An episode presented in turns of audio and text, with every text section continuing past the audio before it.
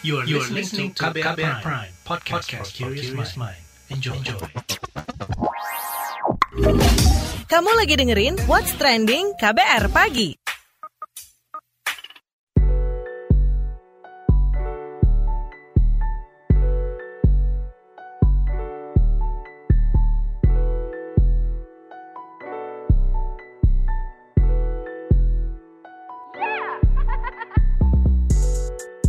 KBR Pagi, siaran pagi radio paling update. Selamat pagi, apa kabar Anda hari ini di hari Selasa 15 Juni 2021?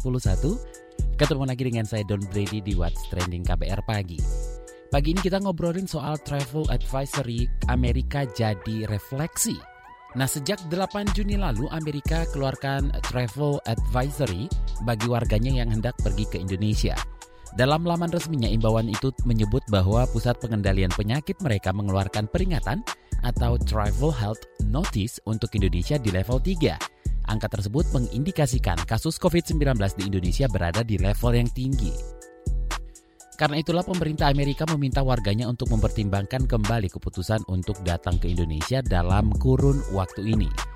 Selain kasus COVID-19, imbauan perjalanan itu juga menyoroti persoalan terorisme yang dianggap bisa terjadi kapan saja tanpa peringatan di kantor polisi, tempat ibadah, hotel, bar, klub malam, pasar, atau pusat perbelanjaan serta restoran. Di samping terorisme, bencana alam juga jadi perhatian seperti uh, gempa bumi, tsunami, gunung meletus yang bisa berdampak pada gangguan transportasi, infrastruktur, sanitasi, dan ketersediaan fasilitas kesehatan. Lantas bagaimana respon netizen plus 62? Kita simak berikut ini. Pertama akun at Khadijah underscore FA Amerika larang warganya ke Indonesia Hmm, darurat COVID-19 butuh solusi paripurna. Akun at Marianto Warga Indonesia sebaiknya juga jangan ke AS Ke akun at OnlyMe Gak ngaruh juga, toh di Amerika juga sama ada corona dan rasisme. Gak semua turis bawa duit ke Indonesia. Toh ada turis jadi pengemis juga dan bawa penyakit pula. Akun at Naning Naning, bukan hanya Amerika, seluruh dunia juga nggak mungkin masuk Indonesia cari penyakit. Yang terakhir akun at Raihan Aksana, ya bagus dong takutnya ada orang luar masuk Indonesia bawa virus. Kemarin aja India bawa virus.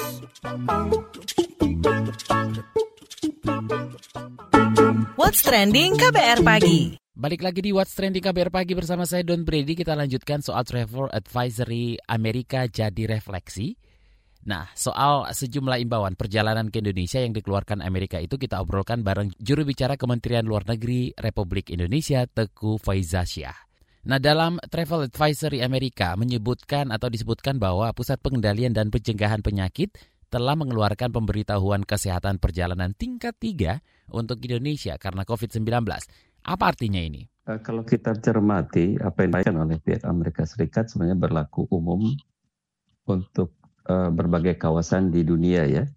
Terkait Indonesia, memang ada dua pengumuman. Sebelumnya uh, di bulan April uh, ada pengumuman yang menempatkan Indonesia pada kategori keempat, namun pada bulan Mei direvisi kembali pada level 3 dalam level 3 itu sifatnya tidak dilarang berkunjung, tapi untuk mempertimbangkan apabila mereka merencanakan untuk berkunjung. Dan dalam posisi ini Indonesia eh, dalam apa namanya dalam kategori tiga sebenarnya Indonesia bersama-sama dengan negara seperti eh, Jepang, Jerman, RRT, Denmark dan beberapa negara lainnya. Kalau dari sisi perubahan status mengarah ke ke satu perubahan yang lebih baik ya. Namun uh, kita juga cermati bahwa Indonesia sendiri belum merubah kebijakan perbatasannya yang masih membatasi juga warga negara asing untuk bisa berkunjung ke Indonesia terkecuali mereka dalam uh, kapasitas khusus seperti Menteri Luar Negeri uh, ataupun dalam uh, beberapa negara yang sudah memiliki uh, travel corridor. Nah, apakah penanganan pandemi kita diragukan? Standar internasional penanganan pandemi yang dianggap baik seperti apa ini? Uh, sebenarnya tidak ada satu standar yang menjadi pegangan ya. Kan setiap negara dalam kondisi sekarang darurat pandemi semuanya dari waktu ke waktu melakukan penyesuaian terhadap kebijakan uh, perbatasan ya. Jadi uh, itu terjadi tidak hanya uh, dalam konteks di satu wilayah ya, tapi di berbagai kawasan dunia pun kebijakannya terus berubah-ubah dengan memperhatikan perkembangan dan berbagai hal lainnya. Jadi buka tutup wilayah perbatasan nasional satu negara adalah menjadi satu uh, keniscayaan di masa COVID ini. Dengan demikian kita tidak bisa berbicara atau memastikan uh, standar apa yang uh, kemudian menjadikan pegangan. Kalau kita melihat uh, seperti negara Australia, New Zealand sama sekali menutup wilayah nasionalnya bagi warga negara asing dan juga tidak mengizinkan warga negaranya bepergian meninggalkan uh, negaranya terlepas dari fakta bahwa di New Zealand dan Australia sekalipun tingkat penularan COVID sangat kecil. Dengan demikian, tidak ada gold standard atau standar yang berlaku umum, namun semua negara menerapkan kebijakannya masing-masing berdasarkan pertimbangan nasionalnya mereka. Bagaimana kita menyikapi ini? Bisakah ini dilihat sebagai sebuah warning kalau juga atau uh, kasus corona ya di Indonesia itu cukup genting dan ancaman terorisme yang tinggi? Uh, kalau kita cermati, Amerika Serikat adalah salah satu negara yang sering sekali mengeluarkan travel advisory. Tidak hanya terhadap Indonesia, tapi terhadap berbagai negara di dunia lainnya. Dari satu sisi mereka uh, memberikan satu disclaimer bahwa mereka sudah mengingatkan warga negaranya terhadap satu uh, potensi permasalahan. Dan hal yang sama juga kita terapkan sebenarnya dengan kita dari waktu ke waktu memperbaiki apa yang kita sebut safe travel. Termasuk uh, kita mengkategorikan kunjungan ke Amerika saat sekarang tidak direkomendasikan karena adanya banyak kasus kasus hate crimes atau uh, perilaku kebencian terhadap warga negara asing asal Asia. Dan kita juga mencermati banyak sekali kasus-kasus random uh, penembakan yang secara random terjadi di Amerika Serikat. Jadi hal-hal ini seperti ini pun harus dicermati dan dimaklumi oleh uh, para pelancong atau mereka yang akan merencanakan berkunjung ke Amerika Serikat dari Indonesia. Jadi dalam konteks memberikan perlindungan ke masyarakat, semua negara melakukan hal itu. Seperti juga apa yang kita lakukan terhadap Amerika Serikat di saat sekarang. Baik, terima kasih juru bicara Kementerian Luar Negeri Republik Indonesia Teguh Faijasyah. Nah, anggota Komisi 1 DPR RI Farhan memaklumi aturan yang dibuat oleh Amerika itu. Menurutnya, situasi pandemi COVID-19 membuat setiap negara harus berhati-hati. Lebih lanjut kita obrolin bareng anggota Komisi 1 DPR RI, sudah bersama saya Farhan. Nah, Kang Farhan, tanggapan Anda seperti apa? Oke, jadi sekarang ini mengapa itu terjadi? Karena wajar saja Amerika Serikat mengeluarkan warning seperti itu dalam rangka menjaga warga negaranya. Tetapi saya ingin melihatnya justru dari sudut pandang yang lain. Apabila ada sebuah negara memberikan travel warning terhadap Indonesia, artinya ini lampu kuning untuk kita semua bahwa ada sebuah ancaman keamanan yang mungkin tidak terbaca oleh aparat intelijen dan keamanan kita, baik itu di Papua maupun di Sulawesi, di Poso tepatnya. Gitu. Jadi memang ada baiknya ini juga menjadi sebuah peringatan kepada kita agar lebih waspada, agar meningkatkan kewaspadaan dan membuka mata dan telinga selebar-lebarnya untuk mengetahui potensi ancaman keamanan di dua wilayah tersebut. Nah, bagaimana kita uh, menyikapi ini? Bisakah ini dilihat sebagai sebuah warning juga kalau kasus corona di Indonesia cukup genting? Jumlah yang positif di Amerika jauh lebih banyak. Tingkat kematian di Amerika juga jauh lebih banyak. Justru bagus kalau orang Amerika belum datang dulu ke Indonesia sih. Karena resiko penularannya lumayan tinggi walaupun vaksinasi mereka sudah jauh lebih tinggi daripada Indonesia. Bahwa Indonesia belum lepas dari ancaman corona sih nggak perlu peringatan dari Amerika. Kita tahu sendiri lonjakan masih selalu terjadi, terutama setiap kali ada liburan panjang. Seperti apa penanganan pandemi kita nih? Cukupkah mumpuni jika dilihat negara lain? Jauh lebih baik. Malaysia sampai sekarang vaksinasinya masih zero. Tetangga kita negara Asia Tenggara yang paling banyak melakukan distribusi vaksinasi itu hanya Indonesia. Terima kasih anggota Komisi 1 DPR RI Farhan. What's trending KBR pagi?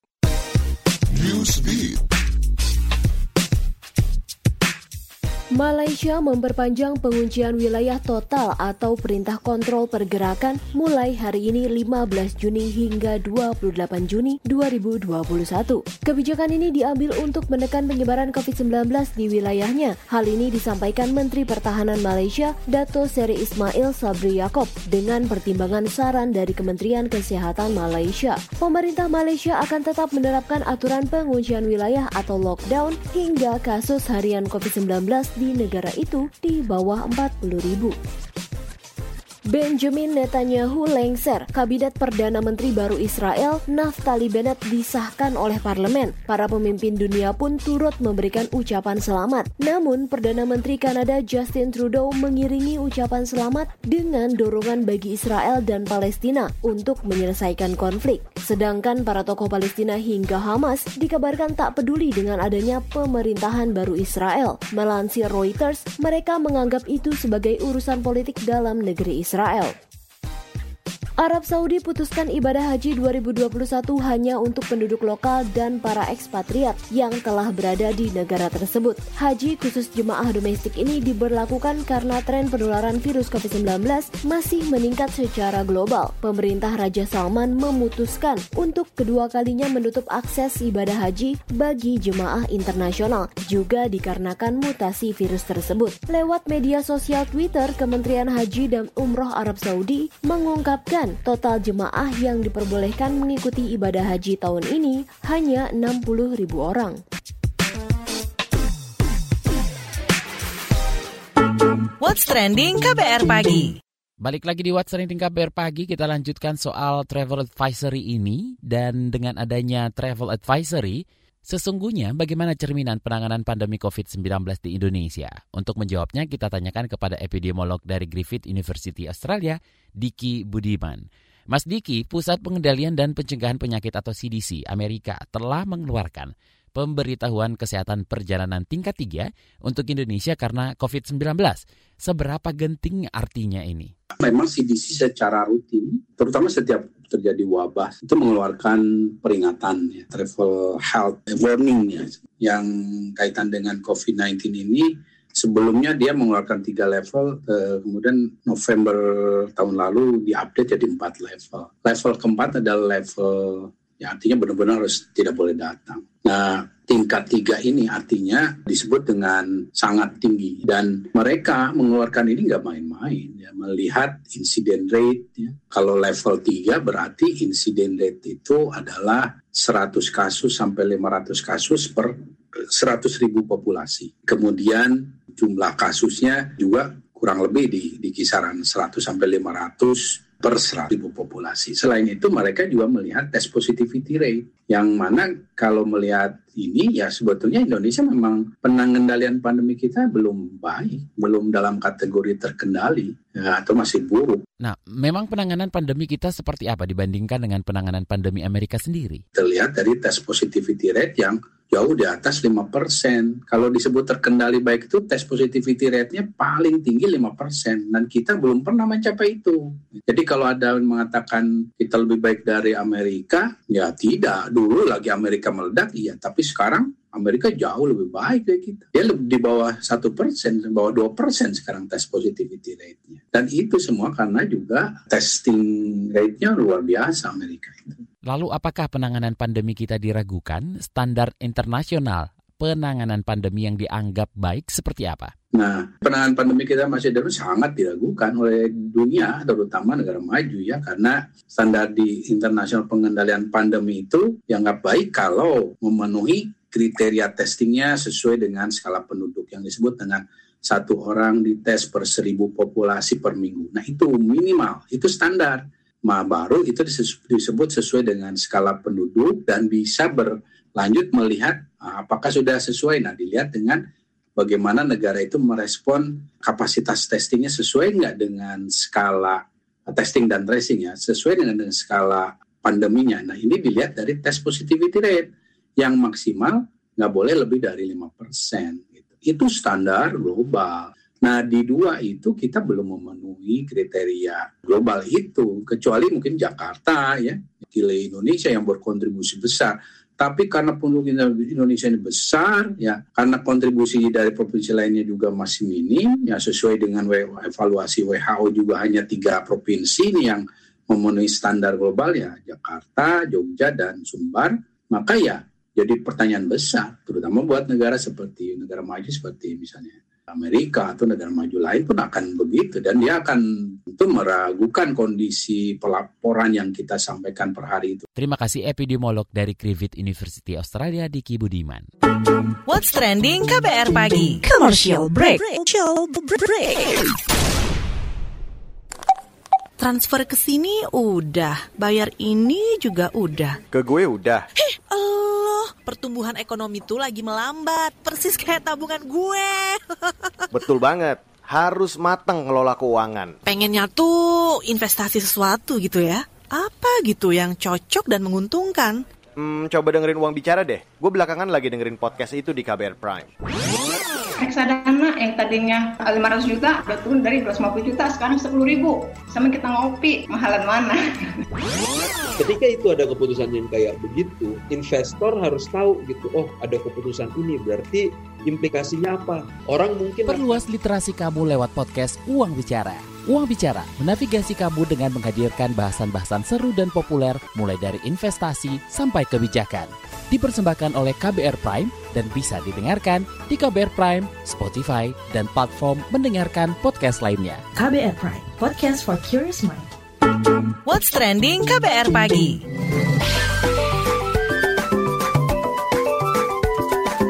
WhatsApp Indonesia. WhatsApp Indonesia dimulai dari Jakarta. Ketua MPR RI, Bambang Susatyo, meminta Kementerian Keuangan membatalkan rencana pengenaan pajak PPN terhadap sektor sembako dan pendidikan. Melalui rilisnya, Bamsud menganggap hal ini bertentangan dengan sila kelima Pancasila, sebab sektor sembako dan pendidikan sangat berkaitan dengan naik turunnya inflasi. Saat ini, Bambang Susatyo menganggap kualitas pendidikan di dalam negeri masih rendah, sehingga penting untuk membantu mencerdaskan kehidupan bangsa dengan menyiapkan institusi pendidikan berkualitas bagi masyarakat.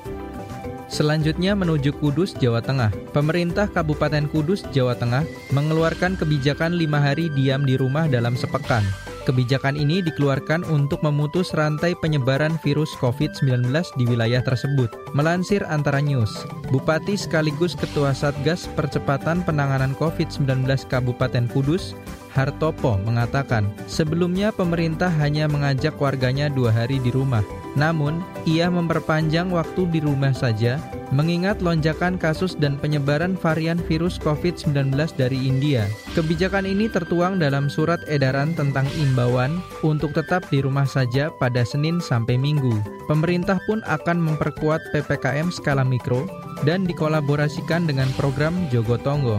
Satgas akan bekerja sama dengan TNI, Polri, Satpol PP, camat, desa atau kelurahan, hingga kepala dusun dan RT RW. Terakhir mampir Banyuwangi, Jawa Timur.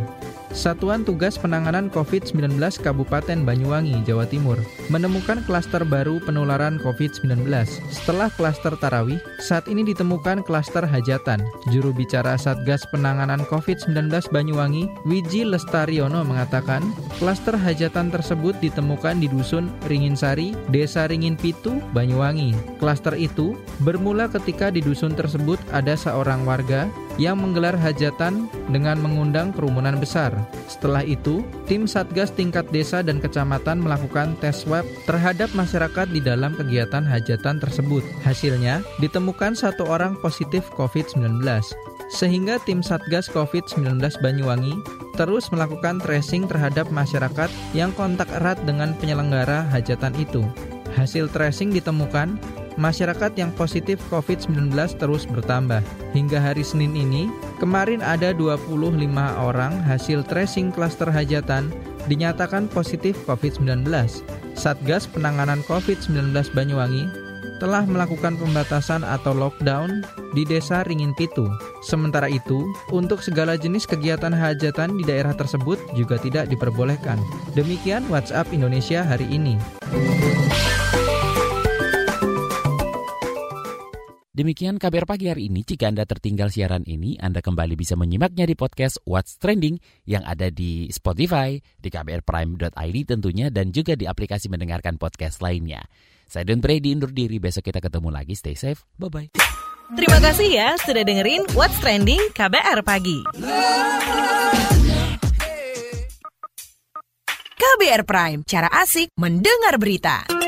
KBR Prime, podcast for curious mind.